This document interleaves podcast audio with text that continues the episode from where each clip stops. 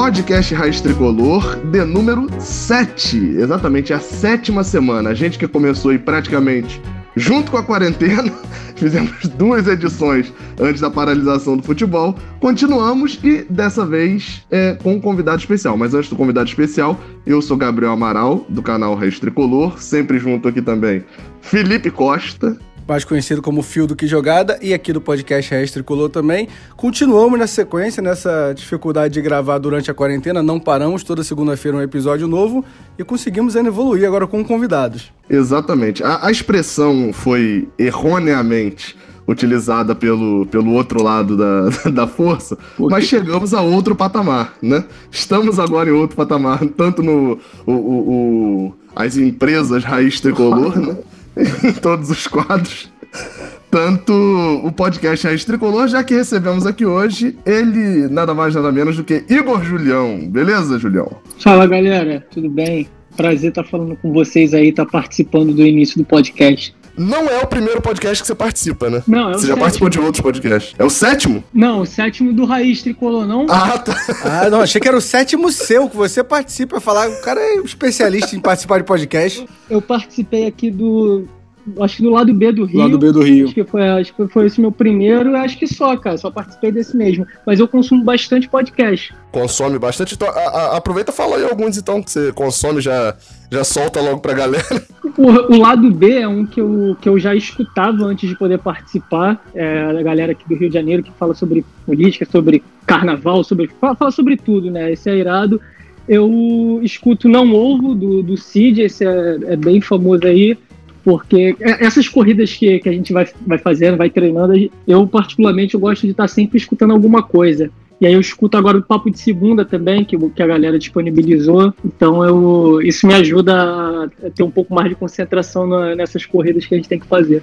Cara, eu tô nessa. Eu gosto também de ouvir podcast. Eu não gosto de ouvir música quando tô fazendo alguma atividade, não, cara. Podcast eu acho que passa mais rápido na minha cabeça. Eu basicamente... assim, acho que eu parei de ouvir música espontaneamente por causa de podcast.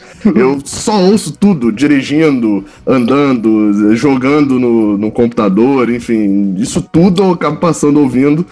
E, enfim, acabou se tornando uma companhia geral pra gente. E se o podcast Raiz Tricolor é uma companhia também pra você... você nos avise no e-mail. Manda e-mail pra gente. O Fio já decorou o e-mail já? Eu não fiquei te mandando mensagem, mas já decorou o e-mail? Acho que eu decorei. É raiztricolorpodcast@gmail.com. Acertei? Finalmente aí, decorado. É depois de 7 edições, tá decorado. Manda lá falando, comentando o que você achou desse programa. A gente não sabe ainda o que você vai mandar, porque a gente não gravou o programa ainda, porque você também não mandou, mas lembre-se que no próximo, na edição 8, a gente vai citar aí os e-mails que a gente recebeu nas últimas vezes, o de História no Estádio, de Fla-Flu, e também desse daqui com o Julião. Lembrança sempre de postar lá no Instagram, posta um story ouvindo, né, o podcast do Raiz Tricolor, divulgando o podcast que eu vou repostar, @GabrielDoAmaralB, e segue o Fio também. Isso, Fio_QJ, eu também vou respondendo lá, interagindo com vocês. É bem legal fazer essa divulgação que vocês fazem, cara. E segue o Igor Julião. Fala aí o seu Instagram também, Julião. O meu é Igor Julião 2 e o meu Twitter é... acho que Igor Julião 2 também. É, se procurar Igor Julião, você vai achar. É isso. Essa era a minha pergunta. É Igor Julião 2, porque você foi o segundo Igor Julião a se cadastrar, ou por causa do 2 lateral direito? Não, cara, eu já tive, na verdade, uns 4, 5 Instagrams diferentes, Twitter também. Eu sempre fazia e excluía.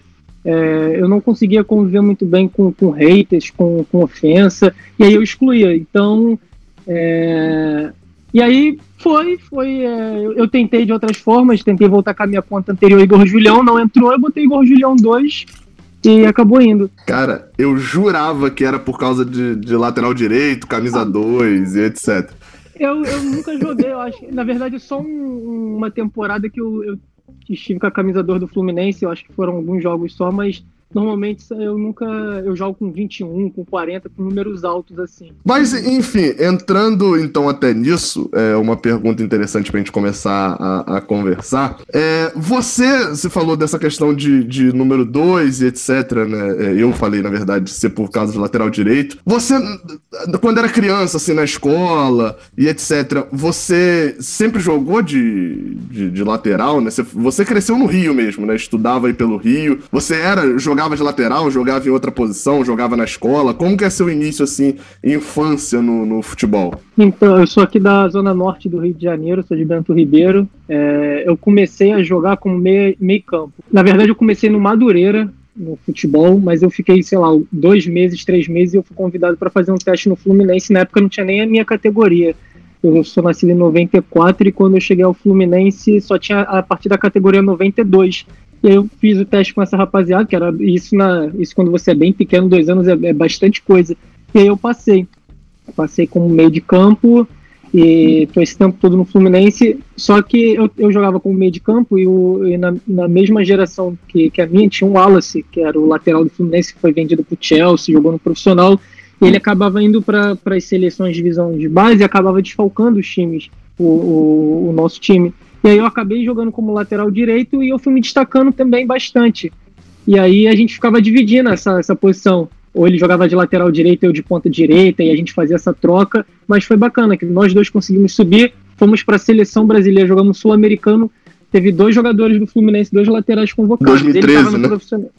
Isso, 2012 ou 13, acho que 13. Acho que é 13. Acho que o Marco Júnior tá também nesse Sul-Americano, não tá? Isso mesmo, eu, Marco Júnior e o Wallace. E aí foram 2 laterais do Fluminense. Eu tava na época no Sub-20, o Wallace no profissional. Foi bacana. E aí eu fiquei de vez. Essa época que você falou que entrou no Fluminense foi mais ou menos que ano? Cara, isso foi, se eu não me engano... Ah, isso tem muito tempo, eu não me recordo. Ah, você tinha quantos anos, mais ou menos? Era bem criança? Então você nunca jogou futsal, não? Você foi pra campo direto, né? Não, joguei futsal sim, joguei no Cascadura, joguei no River, nos clubes da Zona Norte. A minha primeira experiência com o Fluminense, com futsal, eu fui fazer um teste, né, no Fluminense, não passei no teste. E, cara, aquilo lá foi minha primeira rejeição, assim, eu fiquei muito mal com isso. Só que eu acho que essa rejeição me ajudou... que depois dessa vez eu nunca mais fui rejeitado em nenhum teste, eu peguei uma força com isso, e tanto que com 15 anos o futsal do Fluminense me fez um convite, eu estava no campo já na época me destacando, me fez um convite para poder disputar um torneio brasileiro de futsal, e isso foi demais, aí eu poder jogar futsal pelo Fluminense também, fiz esse torneio, mas eu joguei na escola, né, eu sempre fui bolsista, e estudava em colégios particulares na época por ter que jogar o futsal pela escola.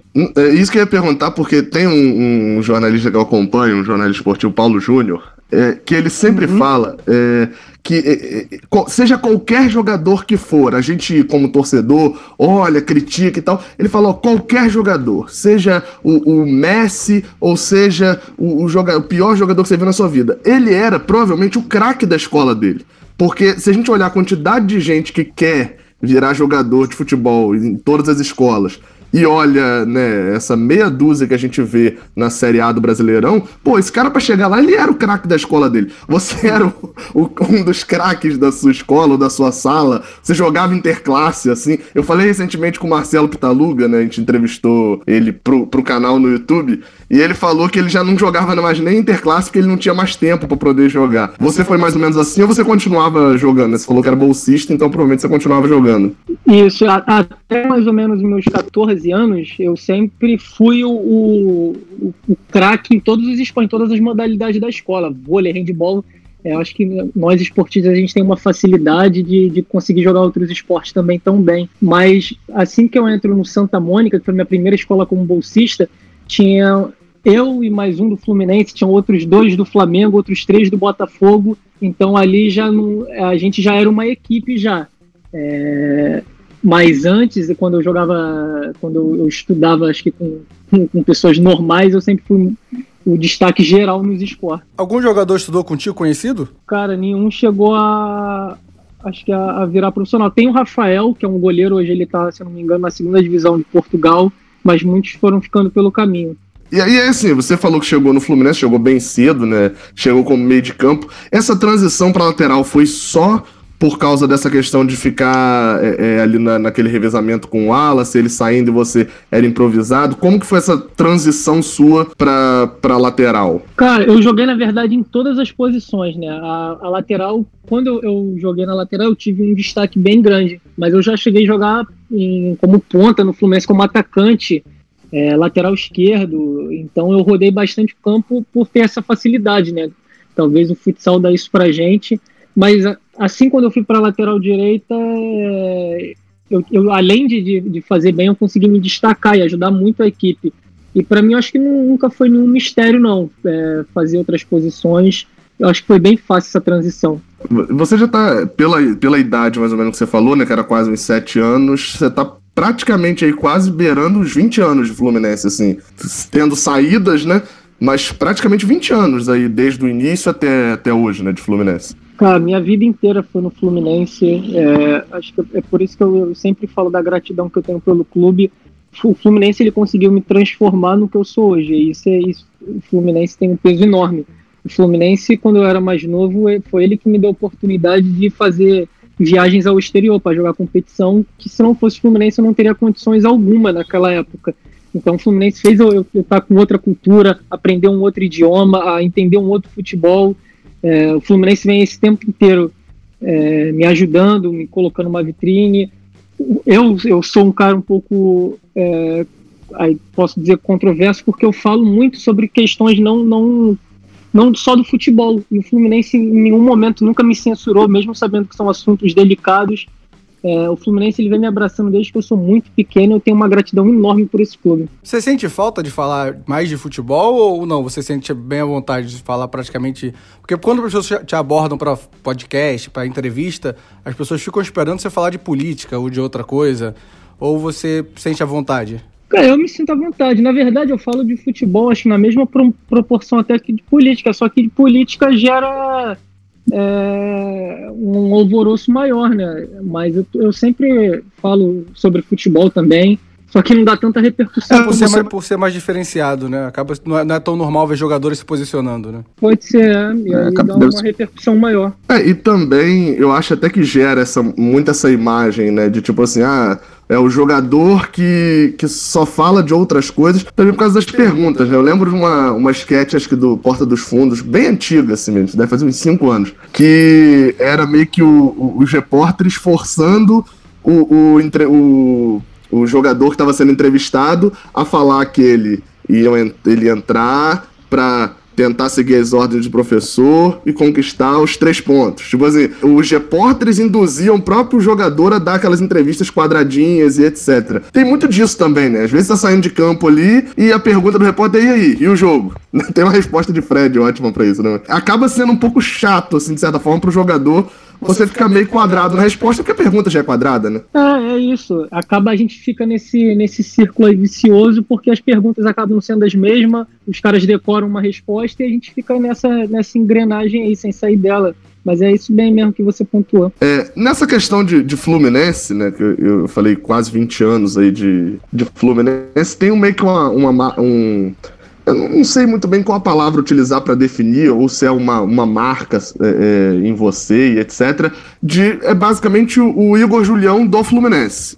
Se alguém não te conhece, alguma coisa e tal, não, Igor Julião do Fluminense. Você aqui no Brasil acabou ficando identificado só com o Fluminense até hoje, né? Você ainda tem bastante carreira pela frente.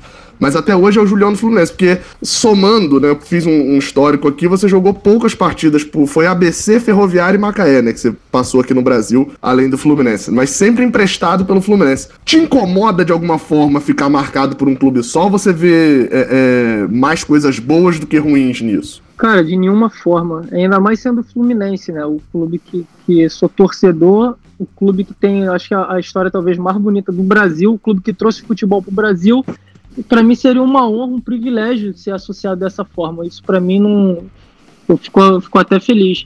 Mas a gente sabe como o futebol ele é dinâmico. Eu posso não estar no Fluminense daqui a alguns anos, mas eu espero ter essa ligação com o Fluminense para sempre. Poder ajudar o Fluminense depois que eu acabar minha carreira. Porque eu preciso ainda retribuir muito pelo que esse clube fez por mim, cara. Eu me sinto ainda nessa missão. Nessa dívida aí, nessa missão que você tem, você chegou a questionar em algum momento esses empréstimos de 2014 a 2017, aliás, as várias vezes que você foi emprestado, até porque era uma posição que às vezes a gente tinha problema na lateral direita. Em algum momento você teve alguma explicação para isso? Se sentiu incomodado dos empréstimos? Ou você sempre entendeu pelo momento? Cara, na maioria das vezes, quando apareceu a proposta, eu queria sair, eu queria... Eu fui o maior incentivador mesmo da minha saída. Só uma vez, acho que foi a primeira, que eu fiquei um pouco chateado da forma como foi. A gente estava, se não me engano, foi em 2013, isso, 2014 talvez. Foi assim que o Renato Gaúcho chegou no Fluminense e a gente foi jogar um torneio lá nos Estados Unidos com a nossa equipe sub-23 e foram alguns jogadores do profissional. Eu, o Fábio Braga, eu lembro na época, o Eduardo, o Matheus Carvalho. E eles falaram que assim que acabasse o torneio a gente voltaria para jogar o Carioca. Só que acabou o torneio, a gente foi muito bem no torneio, eu particularmente fui muito bem. Cheguei lá do torneio e falaram que eu não seria integrado ao grupo. Nem eu, acho que nem o Eduardo, nem alguns outros que participaram dessa viagem. E aquilo eu fiquei muito triste. Só que por eu ter ido bem nessa viagem, eu recebi proposta, por exemplo, do Sporting Kansas City, o clube da MLS, que eu joguei contra lá. E aí eu fui. Contra a minha vontade, mas fui e acabei indo muito bem, e tanto que eles fizeram uma proposta de compra na época, eles me queriam pular por mais tempo, só que na época eu era constantemente convocado para essa seleção olímpica, eu tinha um sonho de jogar as Olimpíadas, eu quis voltar para o Fluminense, e aí foi num acordo, o Fluminense me queria também para a gente seguir, acabei não jogando no Fluminense, e aí eu fui recebendo propostas para sair, e fui saindo, fui recebendo propostas de saindo, porque para o jogador é muito ruim você estar num lugar se você não está jogando, você não está produzindo, você se sente um pouco inútil. Então, nessa maioria das vezes, quando eu recebia a proposta, era uma vontade minha também sair. O torcedor, às vezes, não tem uma noção de que acha que o jogador é assim, ah, não, o jogador tá lá no banco, é muito melhor até ele não jogar, porque ele tá recebendo, não tá nem jogando, mas não entende que uma hora acaba esse contrato, e se ele não joga... Não tem clube querendo ele depois para esse contrato, né? Acaba o processo, né? Isso, a gente precisa tá jogando, precisa estar produzindo, a gente se sente muito mal, cara, muito mal. Se a gente não tá jogando, e sem pensar também em contrato também, isso é claro que é muito importante, a gente pensa, mas às vezes a gente só é muito fominha, a gente quer jogar, a gente quer ser útil, a gente quer estar ali dentro, e isso acaba incomodando se você fica assim um longo período ali no banco. Coletivo não é jogo, né? Também tem essa.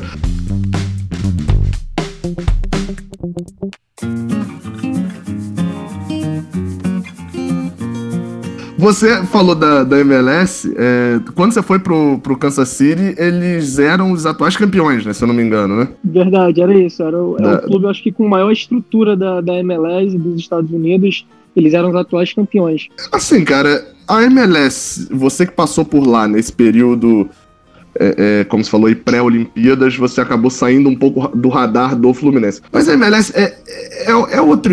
Até que hoje acho que já igualou mais um pouco, mas era outro esporte, assim, cara. Porque eles têm toda aquela questão, tipo assim, a gente pega o que vem de outros lugares, a gente carimba com o selo América, né? De botar duas conferências, um futebol... meio que diferente, assim, na sua forma de organizar. Tinha muita diferença de um campeonato normal, assim? Cara, tem uma diferença muito grande. Eu aprendi, talvez, a minha parte tática toda lá, porque quando eu cheguei lá eu descobri que eu não sabia nada de parte tática. Tem muitos conceitos europeus lá. Eu, quando eu cheguei lá na Liga, eu tinha 19 anos, talvez, e eu tive que marcar o Henry. O Henry voando, né? Ele faltava que mais 2-3 anos para ele encerrar a carreira, mas o Henry com essa idade, para mim, ele estava voando, era um fenômeno. E no meu time tinham jogadores que vinham do Barcelona, jogadores que vinham de outros campeonatos, tinham 4 jogadores da seleção americana, e eu aprendi muito.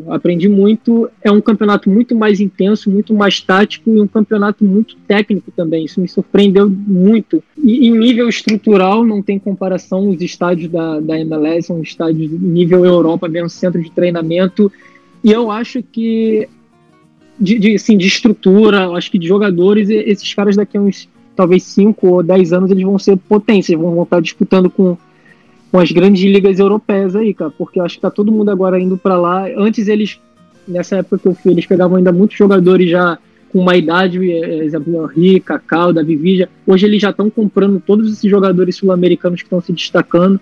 Ano passado aqui a gente jogou contra o Peñarol e o Brian Rodrigues, jogador que eu também que eu tive que marcar, era o melhor jogador do Peñarol, ele foi para a MLS, compraram pagando bastante dinheiro. Eles estão de olho em todos esses jogos. Teve um do Independiente também, né? Teve um do Independiente recente. O Ezequiel Barco, não, é das contratações mais caras. Então, cara, eles vão ser uma potência daqui a um tempo, eu acredito. Você continua acompanhando a MLS? Você acabou pegando um carinho pela competição e pelo time também? É, pelo time eu sempre acompanho. Os times por onde eu passei, né? Eu pego um carinho, eu acompanho muito a Ferroviária de Araraquara, tô sempre torcendo, e o Sporting também, sempre quando eles têm jogos, eu ainda tenho muitos amigos lá, eu fico acompanhando pela internet os jogos. Não tem essa ligação que a gente pega pelo clube, que a gente acaba atrapalhando, é muito grande. O próprio Samorim, eu fico acompanhando os resultados do time pelas redes sociais, mando mensagem para os caras que continuam trabalhando lá. A gente tem um sentimento ainda. Samorim, eu fico feliz já de ouvir você falando Samorim, porque eu não consigo compreender Chamorim, não. Samorim. Mas o torcedor, a maioria do torcedor no geral, ele não consegue compreender muita coisa do Samorim, de não entender direito o que é isso, o projeto em si. É bom poder ouvir de um jogador que participou do projeto a visão do jogador, porque a boa parte da torcida não sabe direito, não consegue entender o que é o Samorim, né? Cara, assim... pode. Não, eu ia perguntar a sua visão de jogador. O que você achou do projeto? O que você acha do projeto? Quer dizer, agora nem existe mais, né? O projeto sim. O projeto acabou agora, mas para mim foi muito importante. Eu tinha saído da MLS, eu fui para lá.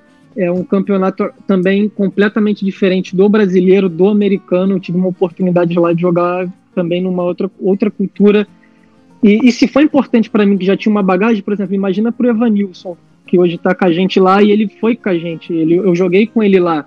Para um garoto que era mais novo do que eu, que ainda não tinha jogado profissionalmente, isso foi uma experiência única. A gente jogar com um estilo completamente diferente e trabalhar com pessoas que a gente não teria essa oportunidade de trabalhar aqui no Brasil. É um outro conceito de futebol, uma outra dinâmica, me acrescentou muito, e eu imagino para esses moleques que foram. Tem, eu acho que o Nascimento, o Christian, o Evanilson, que hoje estão no Sub-23 do Fluminense, Fernando Neto, que está se destacando hoje no Vitória. Se você for conversar com eles, é unanimidade o quanto acrescentou pra gente essa ida pra lá. Mas olhando assim com a sua visão, obviamente que a gente, né, sempre vai ficar na base do si. Olhando, é óbvio que eu sei que é complicado pra você falar também, mas não dava pra ter sido feito isso de uma forma, assim, aqui no Brasil, tipo assim, pensando o que foi investido pra levar pra lá, trazer de repente pra cá e fazer toda essa implementação na base, ou o estar no local também foi muito importante pra vocês enfrentar os jogadores do próprio país, etc, enfim, toda a cultura local? Cara, eu acho que foi muito importante também enfrentar jogadores dessa cultura. Por exemplo, no primeiro ano que a gente estava lá, o time que ganhou o campeonato, eles tinham 3 jogadores na equipe titular que tinham mais de 2 metros de altura. Isso eu nunca vi aqui no Brasil, nem em qualquer lugar. E o artilheiro do time, o cara tinha 2,05 metros, se eu não me engano. Era um cara muito grande, muito forte, e era um cara muito técnico, tanto que ele foi jogar, acho que Liga Europa, depois para um clube grande lá pelo leste europeu. Isso foi uma experiência única, mas eu acho que hoje a gente está implementando aqui o Sub-23 no Fluminense, né, para disputar esse torneio de aspirante.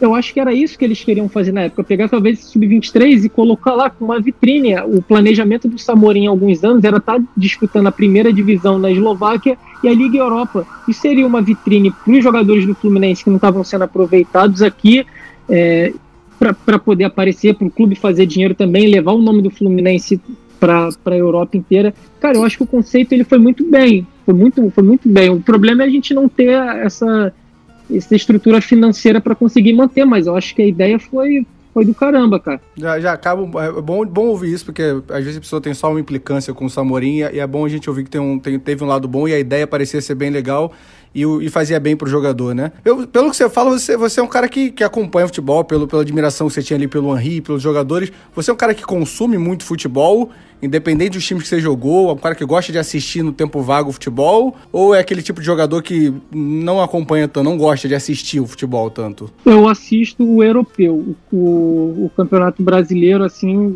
eu assisto, por exemplo, se a gente vai enfrentar algum time, aí eu vou acompanhando especificamente esse time mais por estudo mesmo, mas não gosto de estar sentado em casa e assistir um jogo aleatório do Brasil. Cara, eu acho que o Pep Guardiola, ele seria a minha religião hoje no momento. Todos os jogos do City eu acompanho, eu gosto, os clássicos do Real Madrid e Barcelona, acho que eu não perco nenhum, os clássicos também ingleses, porque, cara, eu consigo perceber ali bastante conceitos táticos, isso me ajuda muito, é gostoso, é prazeroso assistir. E agora na quarentena eu tô assistindo os jogos de antigamente que tá reprisando. Assisti ontem um jogo Brasil-Tchecoslováquia da Copa de 70, e a gente percebe a evolução do futebol, né? Já é gigante de 70 para agora, mas passou a Copa do Mundo de 2002, a final, e a Copa de 98. Era um jogo completamente diferente do que a gente joga hoje. As camisas eram muito mais largas, né? A velocidade do jogo, a dinâmica, a agressividade, cara, isso mudou, e a gente não tá tão longe de 2002, e eu fico pensando daqui a 5 anos o que vai mudar, sabe? É muita diferença, assim, de uma final de agora para a última final da Copa do Mundo. É interessante perceber isso. Eu brinquei com esse negócio da camisa, mas de certa forma até influencia mesmo nessa questão de visão de jogo, porque as camisas foram ficando cada vez mais apertadas e ajustadas ao corpo para os jogadores, também para gerar velocidade e para gerar um conforto maior de não ficar suado e pesado, né? Tem toda essa história também. Da performance, as chuteiras também, e isso é uma coisa que eu já conversei com o pessoal da fisiologia lá do Fluminense. O futebol está evoluindo, e isso vocês conseguem ver que está do lado de fora do futebol, e aí a gente chega para treinar ou para jogar, isso em todos os clubes do Brasil, e estão dando aqueles coletes para a gente colocar o GPS, uns coletes que incomodam, aquelas fitas para medir nosso batimento cardíaco. E quando eu chego para conversar com os caras, eu falo, cara, o futebol está evoluindo. Pô, e aí a gente precisa usar um equipamento desse que faz com que a gente fique desconfortável durante o jogo. Não é possível que a gente, venha evoluindo até esse tempo. E agora chega aqui, a gente tá num estágio que a gente vai começar a acessar acessórios que vai incomodar a gente. Sabe? E essa é uma discussão que eu tenho, e os caras super entendem, a gente discute bastante isso. É aquela lógica de, assim, para melhorar o meu desempenho, eu uso um dispositivo que vai piorar o meu desempenho. É a mesma lógica daqueles exames de sono, né? Que é você bota um monte de aparelho de supernatural e manda você dormir. Aí, aqui tá dizendo que você dorme mal. Mas é óbvio, eu tinha a fiação inteira da light no meu corpo.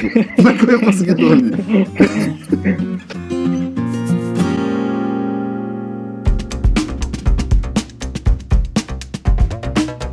Você comentou que teve problemas no início, com a dificuldade ali, né?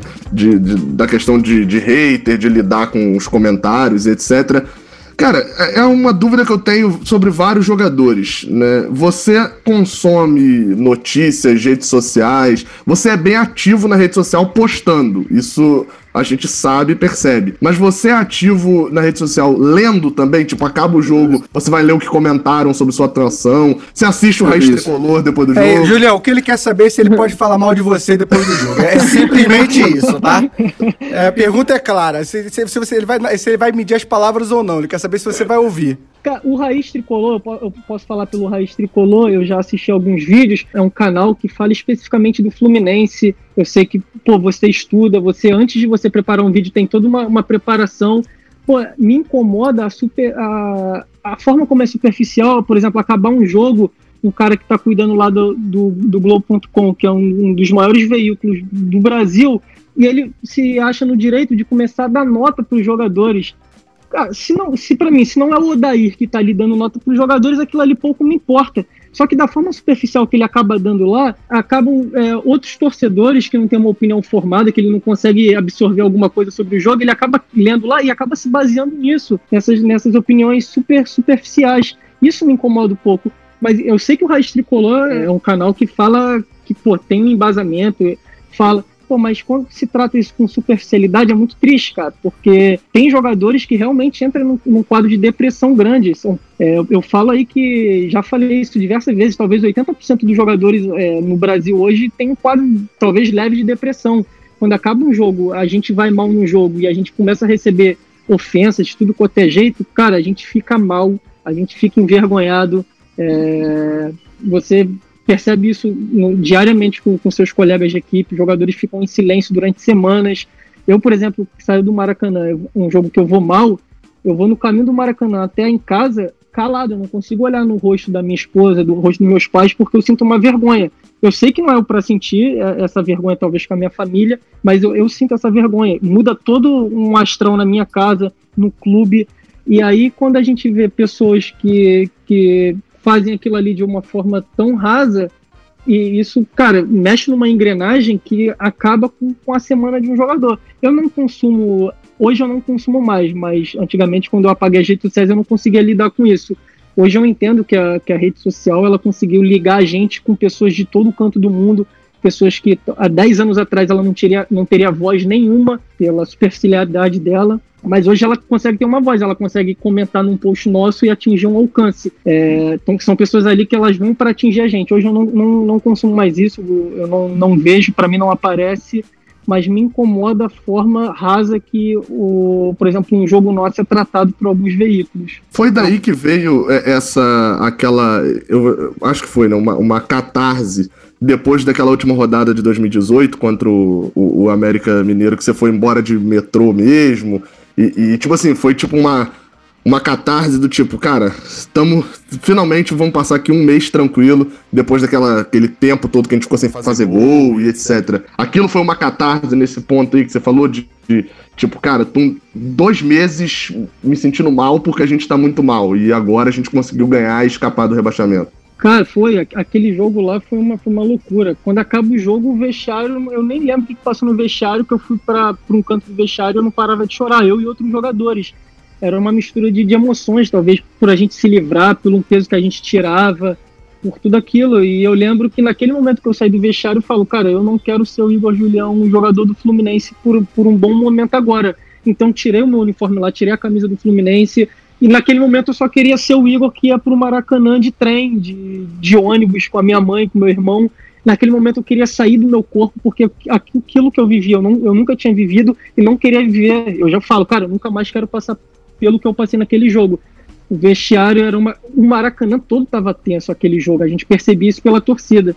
Foi uma experiência que eu não espero passar novamente. Acho que falta, às vezes, o clube mostrar esse lado mais humano do jogador de futebol, né? Até para tentar amenizar esse problema, porque a visão da torcida e torcedor acaba sendo muito irracional, é essa de que como se vocês estivessem ali jogando bola, como se fosse um prazer, como é pra gente jogar bola numa pelada com os amigos, e estão ganhando muito dinheiro pra isso. E quando acontece você contando que tava chorando, acho ano passado que o Marcos Paulo chorou antes de um jogo, e a torcida volta e meia comenta isso, porque ele chorou um pouco antes do vestiário ali, antes de entrar. E quando vaza. Foi no vestiário, né? Foi depois no jogo contra o Vasco. Foi depois. Então, assim, eu acho que às vezes. Bastidores e tal, eu sei que às vezes é complicado expor o jogador, mas mostrar esse lado mais humano, eu acho que às vezes é importante até. Claro que sempre vai acontecer o hater e o cara que não vai medir as palavras dele, mas no geral, para humanizar um pouco mais a profissão de vocês. Pô, também acho isso, ó. Eu sou super de acordo com essa ideia, cara, e em jogos, em treinos. Se eu vou mal num treinamento, as coisas não deram certo no treinamento, eu chego em casa mal. Aquilo acaba com o meu dia. E isso com meus amigos também. Se você vai mal num treinamento, cara, a pior coisa é alguém, por exemplo, chegar pra gente querer conversar depois de um treinamento ruim.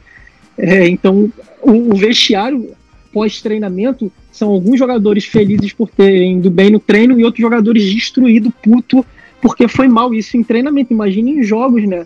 Mas é isso, precisa mais humanizar, mas é um contexto, acho que até mais amplo que isso. Acho que a gente já está vivendo isso na sociedade de uma forma mais ampla. A gente vê isso agora no Big Brother. Os caras estão saindo de lá e vão recebendo ofensas por serem quem eles são. não só no futebol, acho que nessa nossa sociedade as pessoas estão perdendo um pouco a mão nessas coisas.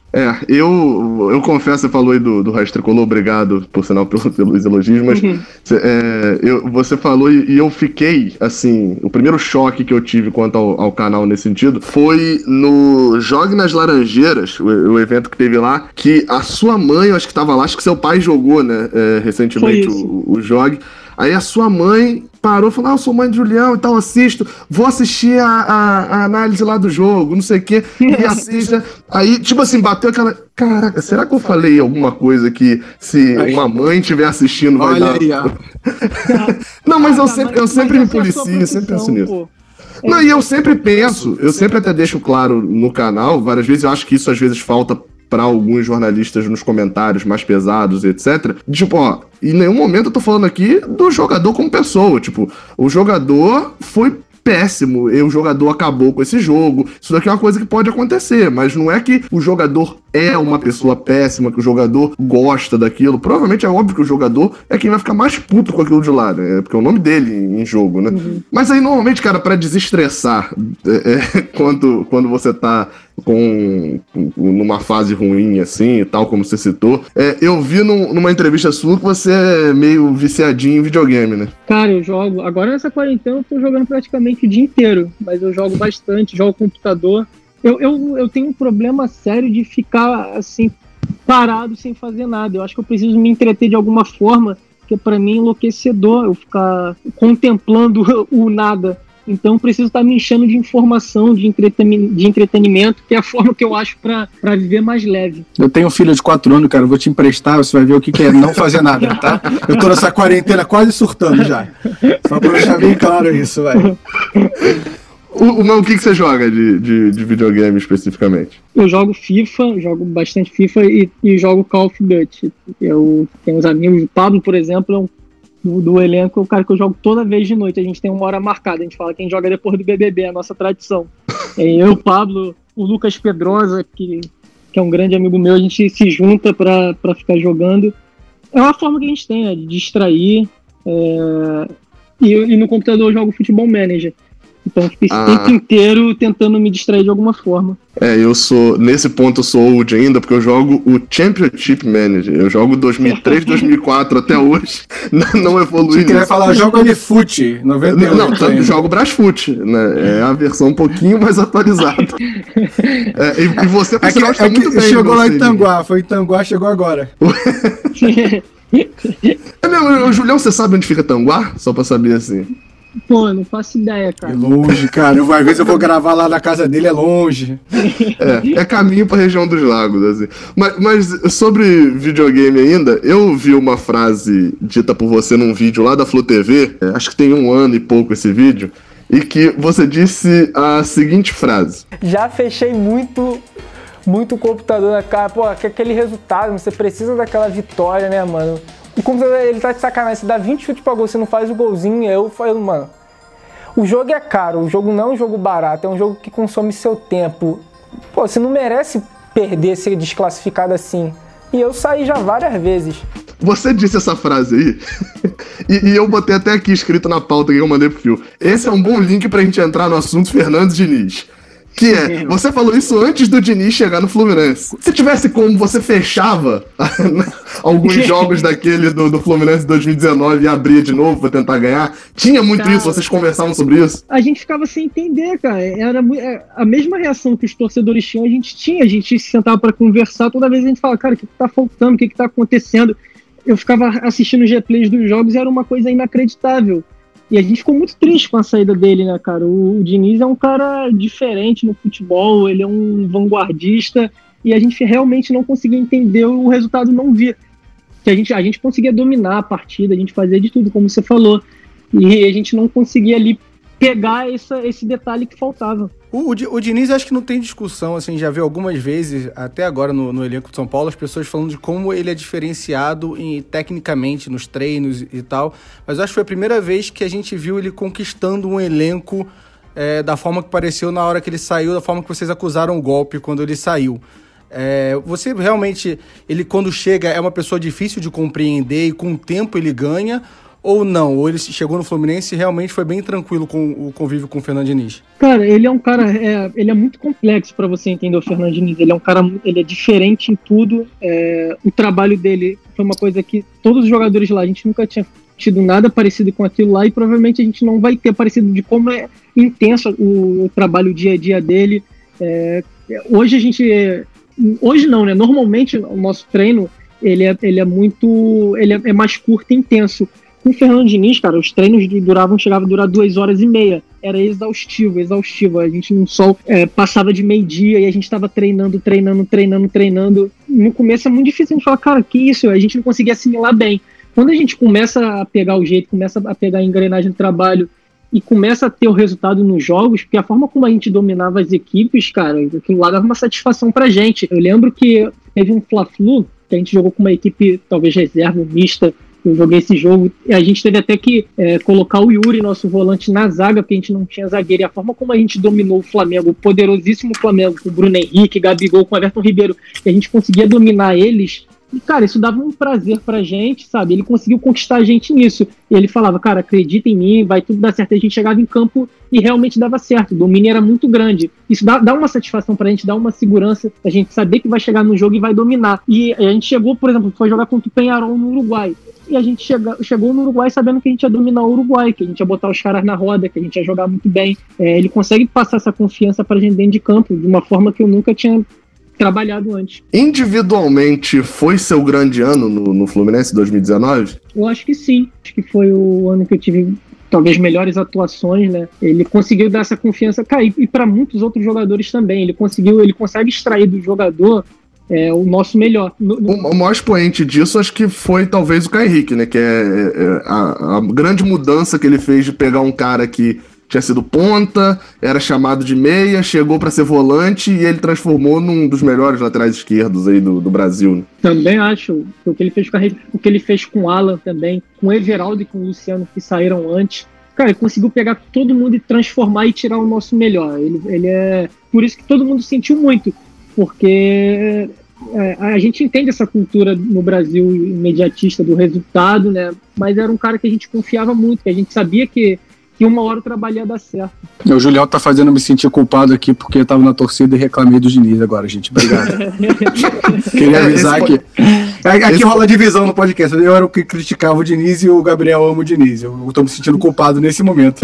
Tá rolando um climão aqui agora no podcast. Eu não sei como seria a minha reação se eu estivesse nas arquibancadas, né? Mas a confiança que ele passava pra gente dentro de campo era uma coisa, cara, sinistra. A gente ia jogar contra qualquer clube fora de casa e a gente sabia que a gente ia dominar os caras, que a gente tinha 80%, 90% de ganhar o time fora de casa. O que ele conseguia fazer, transformar a gente, isso é inacreditável. Acho que por isso que a gente sentiu muito a saída dele.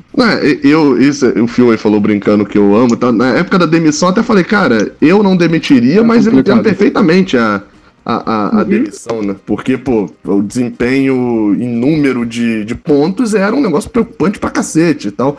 Então acho que até eu consegui entender a demissão, mas talvez eu tivesse pagado pra ver. Eu pagaria pra ver e veria porque era muito bom. E você até ali num período, acho que talvez maio tenha sido muito mais chamativo isso, que era uma época que o Gilberto não tava tão bem. Ele tinha voltado de lesão, né, meio em fevereiro, março, e aí em maio ele ainda não estava tão bem. Você tinha ido bem mais nas primeiras partidas, né, já tinha entrado em algumas. E aí você era banco na torcida, muita gente pedia para que houvesse a inversão, né, você fosse para ser titular, e depois até acabou acontecendo. Como que funciona para um jogador, cara? Isso é uma das curiosidades que acho que muita gente tem. Quando você tá nessa situação de você estar bem no banco e o titular não tá indo tão bem, e aí a torcida tá pedindo o seu nome, e você não pode ir na entrevista e falar, não, eu tô muito melhor que o Gilberto, ele tem que ser reserva, eu tenho que ser titular. Você não pode fazer um negócio desse. Como que funciona na sua cabeça, assim, num momento desse? Cara, é muito triste, por exemplo, eu tenho uma amizade com o Gilberto, mas mesmo se eu não tivesse, eu tá assim, fora e ver, a torcida no primeiro tempo pegando no pé do cara, porque a gente sabe, como eu falei aqui antes, tudo que a gente sofre diariamente, e isso... É muito ruim ver isso com um colega de profissão, né? E a gente fica... O máximo que eu posso fazer ali no momento é continuar treinando pra a oportunidade aparecer. Eu tento não ficar pensando muito nisso. Mas eu já tive uma conversa com os amigos, eu acho que falta para grande parte, acho que até pessoas que trabalham no futebol entender que talvez eu e Gilberto, nós não somos competidores de uma posição. Eu e Gilberto, nós temos estilos completamente diferentes de jogo. E eu e Gilberto, a gente pode ser útil em determinado tipo de jogo. O Gilberto é um cara muito mais agressivo e ofensivo do que eu. Isso é nítido. E eu sou um cara um pouco mais tático que ele. Então, cara, você pode usar determinados elementos da equipe para determinados tipos de jogo. Você não vai ter 2 laterais esquerdos, 2 laterais direitos, 4 zagueiros de formas iguais. Todos os jogadores, eles são diferentes. E aí cabe o treinador ele conseguir identificar essas qualidades dos jogadores e usar isso para os jogos específicos. Não adianta um torcedor ele pedir um atacante de uma certa estrutura, de um certo tipo diferente, sendo que o time não joga dessa forma. É uma coisa muito mais complexa, é por isso que me chateia a forma como é tratado o futebol de uma forma muito superficial, os caras acabam achando que é só um jogo, mas não é, é tudo muito complexo. Tem treinador que lida de uma forma, isso acho que é até legal de perguntar também, com o time titular. Eu lembro que agora nesse início de ano de 2020, já o Fluminense com o Odair Hellmann, muita gente ficava me perguntando nos comentários, no Twitter, etc. E Gabriel, qual que é o seu time titular? Qual que você acha que vai ser o 11 do Odair, etc. E aí eu comentava, e talvez você possa até confirmar melhor isso, eu normalmente respondia a minha opinião e achava que o Odair tinha uma opinião parecida, de ele não trabalhava com time titular, não existia 11. Ali existia, se a gente vai enfrentar um time que a gente vai ser muito superior e vai dominar, eu vou jogar com 3 atacantes, 3 meias e 4 laterais. Se a gente vai se defender, eu vou jogar com 8 zagueiros, 2 volantes. Era dessa forma mesmo que o Odair... Era, não é. Dessa forma que o Odair pensa o jogo, do tipo, se eu vou pegar um time que tem uma deficiência pela lateral esquerda, eu vou botar o Gilberto, que vai agredir bastante. Mas se eu vou pegar um mais na defesa, eu vou botar aqui um Julião e tal. O pensamento dele é parecido com isso? Cara, a gente ainda não conseguiu identificar muito bem esse estilo dele, porque a gente ainda não começou no brasileiro, né? No carioca é meio que nivelado de uma forma mais por baixo. Falando assim, porque são confrontos um pouco mais fáceis, mas o Odair ele é um cara super estudioso, super tático. Ele já deu em alguns jogos, mesmo no Carioca, alguns clássicos, alguma mudança de postura taticamente que a gente consegue perceber um pouco isso. A gente vai entender mais agora no Campeonato Brasileiro, né? Mas o Odair, além de ter esse lado tático dele inteligente, ele é um cara, tem que falar, de um cara que consegue ter o grupo para ele. Ele é um cara super extrovertido, um cara que ele faz... ele procura cada jogador para ter uma conversa individual, chegar na gente, saber o que está acontecendo, conversar, e isso ele ganha a gente de uma forma muito fácil. E além de ser esse cara tático que a gente está conversando, a gente vai ter mais um pouco mais desse entendimento desse lado dele agora quando começar o brasileiro. Isso, quando começar o brasileiro, que a gente fica nessa expectativa aí, né? Quando começar o brasileiro, talvez vocês vão demorar a conhecer o Odair ainda. Porque no Carioca vocês acabam, acho que, sei lá, talvez tenha tido... um jogo que vocês não eram, que né, o Fluminense não era o time dominante, não tinha obrigação de ser o time dominante aí, que foi naquele semifinal contra o Flamengo, né? O resto, até mesmo nos clássicos contra Vasco e Botafogo, o Fluminense dominou, entrou pra dominar a partida. Né? E que mais 10 minutinhos de jogo a gente empatava aquela partida. Virava. Aquela contra o Flamengo a gente virava. É verdade, cara. Nossa, era agoniante aquela reta final ali, cara. Botava a facilidade que tava de chegar ao ataque ali. E, a gente merecia a vitória, né? A forma como foi aquele arranque ali. O problema é que a gente entrou muito desligado. Agora eu vou voltar atrás. Não sei se a gente merecia a vitória pela forma como a gente entrou no primeiro tempo. Mas pelo final do jogo, a gente foi merecedor daqueles gols. A gente deu esse azar desse começo, e é justamente a forma que eles gostam de jogar desse começo bem pra cima, e aí a gente teve aquelas falhas no começo e acabou que o time... É a forma que eles gostam de jogar, né? Esse começo vindo pra cima. Então acabou encaixando de forma negativa isso pra gente. Tem o útil ao agradável, nesse caso pra gente, unir o inútil ao desagradável, né? Que o nosso pior início foi justamente quando eles jogam forçando o início. E isso tem um negócio engraçado de avaliar a atuação, que muita gente comenta até sobre aquele jogo contra o Grêmio, o 5x4 ano passado, né? Que eu não... Nossa, que grande atuação do Fluminense. Eu normalmente até falo pra ela, cara, eu não acho que foi uma atuação muito boa, assim, do Fluminense, porque um time que toma 3-0 em 25 minutos não teve uma atuação tão destacada. E tem um detalhe interessante, e aí serve até pra você falar um pouco mais também sobre bastidores, assim, que muita gente depois do jogo começou a replicar um vídeo que saiu na Flu TV da preleção de Diniz naquele jogo, ele falando e apontando e tal, e a galera, olha, o treinador que mudou o jogo, e o Fluminense conseguiu virar, etc. Eu sempre lembrava, olha, então, essa fala toda aí dele foi antes de começar o jogo, a galera ouviu isso tudo, entrou e tomou 3-0. Preleção adianta mesmo, assim, cara? Tem um efeito ou é superdimensionado? Depende de cada jogador, né? O Diniz, ele tem um jeito que ele consegue contagiar a galera com esse jeito dele mais explosivo, mas tem treinadores que não tem esse jeito, que conseguem falar de uma forma mais calma, uns detalhes mais táticos, e os jogadores absorvem também de outro tipo. Vai muito de cada jogador. Tem jogadores que absorvem, depende do psicológico do jogador. Naquele jogo do Grêmio, cara, é inexplicável a forma como a gente tomou 3 gols, porque a gente era uma equipe dominante, ficava com a bola o tempo inteiro, e foi engraçado que a gente tomou 3 gols e a gente não parou de jogar, não mudou o nosso jeito de jogar. É interessante a gente realçar essa postura, que mesmo com 3-0 a gente continuava jogando, tocando a bola e chegando, e a gente conseguiu essa virada, né? Mas não foi uma das melhores atuações, tanto que eu acho que a partida contra o Santos, se eu não me engano, a gente perdeu uma partida anterior. A gente teve uma atuação, acho que até melhor que a contra o Grêmio. Aquele jogo foi um atípico. Mas, voltando sobre a preleção, acho que vai muito de cada jogador, como ele absorve cada discurso. E tanto que continuou jogando do mesmo jeito que o primeiro tempo. O Fluminense toma 3-0, mas o primeiro tempo acaba 3-2, né? Já acaba com o dano bem diminuído, assim, pro segundo tempo. E no segundo tempo a gente vira... Enfim, tem gente que não gostava do Diniz. Não, só pra registrar mais uma vez, assim, não tem dúvida que era um jogo que dominava muito mais, mas eu achava um time mais... Vou dar um exemplo com o time de hoje do Odair, eu achava um time mais frágil defensivamente. Eu achava defensivamente mais fácil de chegar ao nosso gol. Chegava com a facilidade que eu achava maior, entendeu? A gente tomou muito gol de contra-ataque. Isso me incomodava muito como torcedor. E eu não achava que o Diniz enxergava tanto isso, porque... Ou ele não queria externar, porque nas coletivas parecia que tava tudo muito bem. Então... Eu não sou rastricolor, não sou jornalista, eu só sou um torcedor. Então eu tô dando minha opinião como torcedor aqui, sem responsabilidade.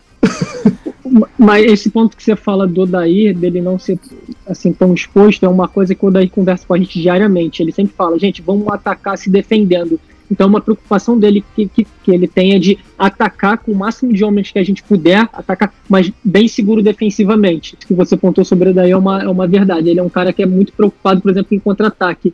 E isso ficou, acho que, bem claro, né, nesse tempo que o Odair ele teve lá no Internacional, né, que era uma equipe super segura defensivamente, uma equipe que chegava muito forte no ataque.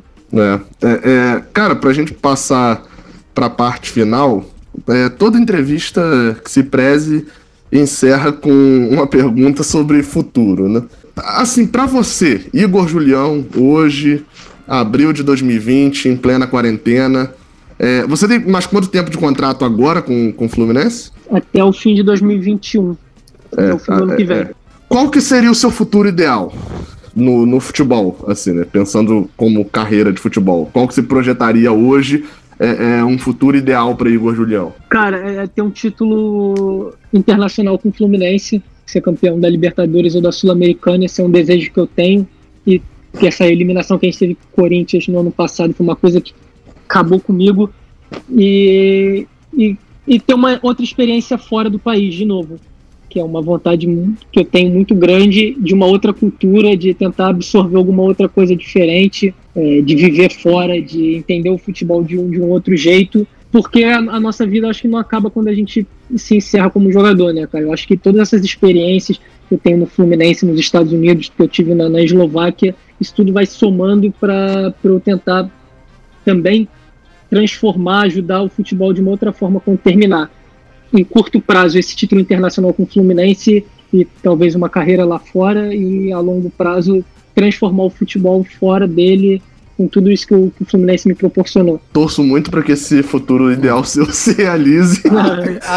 Assinei aqui embaixo.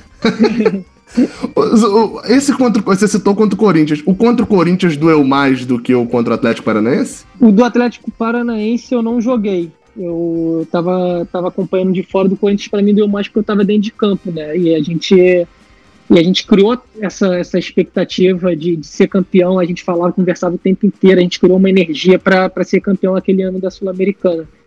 Tanto que a gente vinha muito bem, cara. A gente vinha em todos os jogos ali da Sul-Americana muito bem. Talvez a saída do Diniz ali um pouco antes tenha mudado um pouco o rumo das coisas, mas pra mim a do Corinthians doeu muito. A do Corinthians a gente faz uma primeira partida muito boa e a gente vem muito vivo pro segundo jogo em casa, né? Contra o Atlético Paranaense a gente perde lá e começa o jogo já tomando aqui. Então eu acho que a pancada foi mais diluída contra o Atlético Paranaense e eu acho que a gente tava jogando mais bola contra o Corinthians também, a fase. Também acho. Enfim, a gente podia ter terminado um pouquinho mais em alta, né? Só pra avisar que vai ter um título agora, eu sinto que não vai ser pontos corridos, vai ser mata-mata, e o Fred vem e ele ganha o terceiro brasileiro. Queria só registrar isso aqui no podcast. Tá preso. Lembra disso, tá, Julião? Quando ele levantar a taça ali. Vai deixar, esse é meu desejo também. A pergunta é: quem não quer que Fred volte, boa pessoa não é, né? Eu já tenho certeza disso. Eu acho que um amigo meu, Pedro Certezas, acho que ele não quer que o Fred volte. É isso. Aliás, eu queria agradecer ao Pedro Certezas que fez esse meio de campo aqui com o Julião, que é amigo nosso em comum, e queria falar que ele me deve uma pizza ainda, porque na vitória de 3-0 contra o Botafogo, ele tá fugindo dessa pizza, e quando acabar a quarentena eu vou cobrar, tá, meu amigo? Só pra te avisar. Ele deve estar esperando um dia que o Botafogo ganhe o Fluminense pra ele poder botar o dobro ou nada. Essa aposta não tem sentido, né? Enfim, encerrando o podcast com a presença do Julião, muito obrigado. Você foi o primeiro jogador profissional a falar com o Raiz. Muito obrigado mesmo. Não é nem assim também, eu não tô fazendo também um negócio de, foi o primeiro aqui. É porque também foi o primeiro que a gente convidou, né? Então, atendeu já de bate-pronto. Esse meio de campo foi muito bem feito, pelo Certezas. Eu quero usar que tem um que tá me enrolando. Não vou falar nome, não. Tem um me enrolando aí, Julião. De um cara, de um cara muito bonito do elenco, assim, um meio de campo bonito, um volante bonito demais. Tá me enrolando. Eu tinha esquecido desse detalhe mesmo. Mas a culpa não é do jogador não, tá, gente? Nem chegou no jogador isso, tá? Então o Julião foi o segundo que a gente entrou em contato, porque afinal de contas a arroba dele é Igor Julião 2, então a gente quis honrar, né, pra manter o número 2. Cara, feliz, espero que cada vez mais a gente esteja mais próximo, né? Vocês que consomem futebol, que trabalham com futebol e com jogadores, que a gente consiga compreender que a gente não tem nada de distante, que nós somos muito bem parecidos na forma como...